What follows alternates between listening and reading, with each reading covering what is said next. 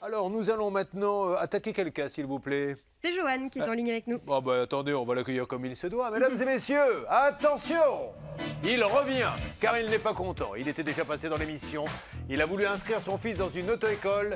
Il a payé et ne s'est rien passé. Voici Joanne Bonjour Joanne Bonjour Julien. Comment ça va Bah pas trop mal et vous Bon, écoutez, pas mal non plus. On rappelle que vous êtes à Fretin, euh, que vous êtes gérant d'une société. Vous avez des friteries, il paraît.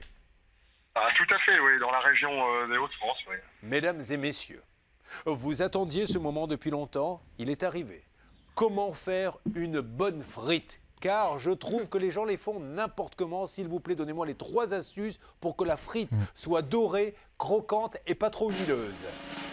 Attention À vous, Georges Euh, la première chose déjà, c'est de travailler avec de la frite fraîche. Ça va Ouais. pas.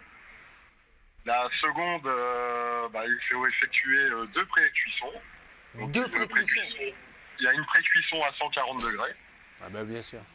Ah ben, je et il y a comprends. enfin une finition à 180 degrés pour, comme euh, vous l'indiquez, euh, que la frite soit bien dorée et croustillante. Voilà, Hervé Pouchol, vous savez maintenant pourquoi. Il faut une finition à 180 degrés, Hervé Pouchol.